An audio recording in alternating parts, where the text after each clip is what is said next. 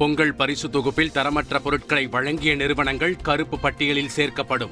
தவறு செய்த அதிகாரிகள் மீது நடவடிக்கை எனவும் முதல்வர் ஸ்டாலின் உறுதி. இந்தியா கேட்டில் இருந்து தேசிய போர் வீரர்கள் நினைவிடத்திற்கு அணையா தீபம் இடமாற்றம். டெல்லியில் முப்படை வீரர்களின் அணிவகுப்பு மரியாதையுடன் விழா.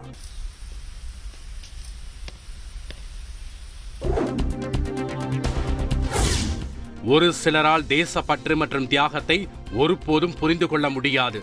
அமர் ஜவான் ஜோதி அணைக்கப்படுவதாக வெளியான தகவல் குறித்து ராகுல் காந்தி விமர்சனம். டெல்லி இந்தியா கேட் பகுதியில் நேதாஜிக்கு பிரம்மாண்ட சிலை நிறுவப்படும். பிரதமர் மோடி அறிவிப்பு. ஜல்லிக்கட்டு போட்டிகளுக்காக அலங்காநல்லூரில் நிரந்தர அரங்கம். மதுரையில் திட்டப்பணிகளை துவக்கி வைத்து முதலமைச்சர் மு க ஸ்டாலின் அறிவிப்பு. கோவை செட்டிப்பாளையத்தில் களை கட்டிய ஜல்லிக்கட்டு போட்டி. சீறி பாய்ந்த காளைகளை அடக்கிய மாடுபிடி வீரர்கள். பொங்கல் பண்டிகையை ஒட்டி திருச்சி கூத்தப்பார் ஜல்லிக்கட்டில் வீரர்கள் உற்சாகம். வாடிவாசலில் இருந்து சீரிய காளைகள் அடக்கிய காளையர்கள். நீட் தேர்வுக்கு எதிரான போராட்டத்தில் தமிழகத்துக்கு அரசியல் சட்டம் துணை நிற்கும். முதலமைச்சர் மு ஸ்டாலின் நம்பிக்கை. வனத்துறை அமைச்சர் ராமச்சந்திரனுக்கு கொரோனா தொற்று உறுதி. வணிக வரித்துறை அமைச்சர் மூர்த்திக்கும் தொற்று பாதிப்பு. வரும் இருபத்தி மூன்றாம் தேதி ஞாயிறு அன்று தமிழகம் முழுவதும் முழு ஊரடங்கு. கொரோனா பரவலை கட்டுப்படுத்துவதற்காக முதலமைச்சர் ஸ்டாலின் உத்தரவு.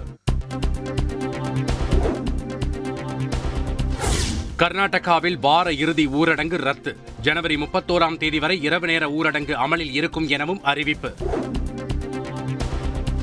கல்லூரி மாணவர்களுக்கு பிப்ரவரி ஒன்று முதல் ஆன்லைனில் செமஸ்டர் தேர்வுகள். உயர்கல்வித்துறை அமைச்சர் பொன்முடி அறிவிப்பு. கூட்டுறவு சங்கங்களுக்கான சட்டத்திருத்த மசோதாவை ரத்து செய்ய கோரிய மனு தள்ளுபடி. உயர்நீதிமன்ற மதுரை கிளை உத்தரவு. உத்தரப்பிரதேச மாநிலத்திற்கான காங்கிரஸ் தேர்தல் அறிக்கை வெளியீடு. இருபது லட்சம் இளைஞர்களுக்கு வேலைவாய்ப்பு வழங்குவோம் என உறுதி. உத்தரப்பிரதேசத்தில் காங்கிரஸ் முதல்வர் வேட்பாளர் பிரியங்கா காந்தியா. செய்தியாளர் சந்திப்பில் தெரிவித்த சூசக தகவலால் பரபரப்பு. முதலமைச்சர் மு க ஸ்டாலினுக்கு எதிரான பதினெட்டு அவதூறு வழக்குகள் ரத்து. தமிழக அரசின் அரசாணையை ஏற்று உயர்நீதிமன்றம் உத்தரவு. சென்னை கொளத்தூர் தொகுதியில் மேற்கொள்ளப்படும் வளர்ச்சி திட்டப் பணிகள். முதலமைச்சர் மு க ஸ்டாலின் நேரில் ஆய்வு. சென்னை பல்கலைக்கழக தொலைதூர கல்வி திட்டத்தில் நடந்த முறைகேடு குறித்து விசாரணை. செண்டிகேட் உறுப்பினர் தலைமையில் ஐந்து பேர் கொண்ட குழு அமைத்து துணைவேந்தர் உத்தரவு. சட்டக்கல்லூரி மாணவர் தாக்கப்பட்ட விவகாரத்தில் ஒன்பது போலீசார் மீது வழக்கு பதிவு. தாக்குதல் நடந்த கொடுங்கையூர் காவல் நிலையத்திலேயே வழக்கு பதிவு. காவல் நிலையத்தில் மாணவர் தாக்கப்பட்டது குறித்து அறிக்கை அளிக்க வேண்டும். உள்துறை செயலாளருக்கு மாநில மனித உரிமை ஆணையம் அதிரடி. ரகசிய ஆவணங்களை வாட்ஸ்அப்பில் பகிர வேண்டாம். உயர் அதிகாரிகளுக்கு மத்திய அரசு அறிவுறுத்தல்.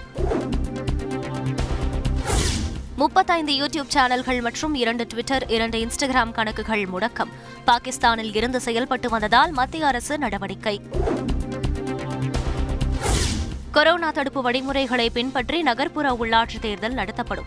சென்னை உயர்நீதிமன்றத்தில் மாநில தேர்தல் ஆணையம் விளக்கம். பஞ்சாப் சட்டப்பேரவை தேர்தலுக்கான முதற்கட்ட பாஜக வேட்பாளர் பட்டியல் வெளியீடு. பன்னிரண்டு விவசாயிகள் உட்பட முப்பத்து நான்கு பேருக்கு போட்டியிட வாய்ப்பு.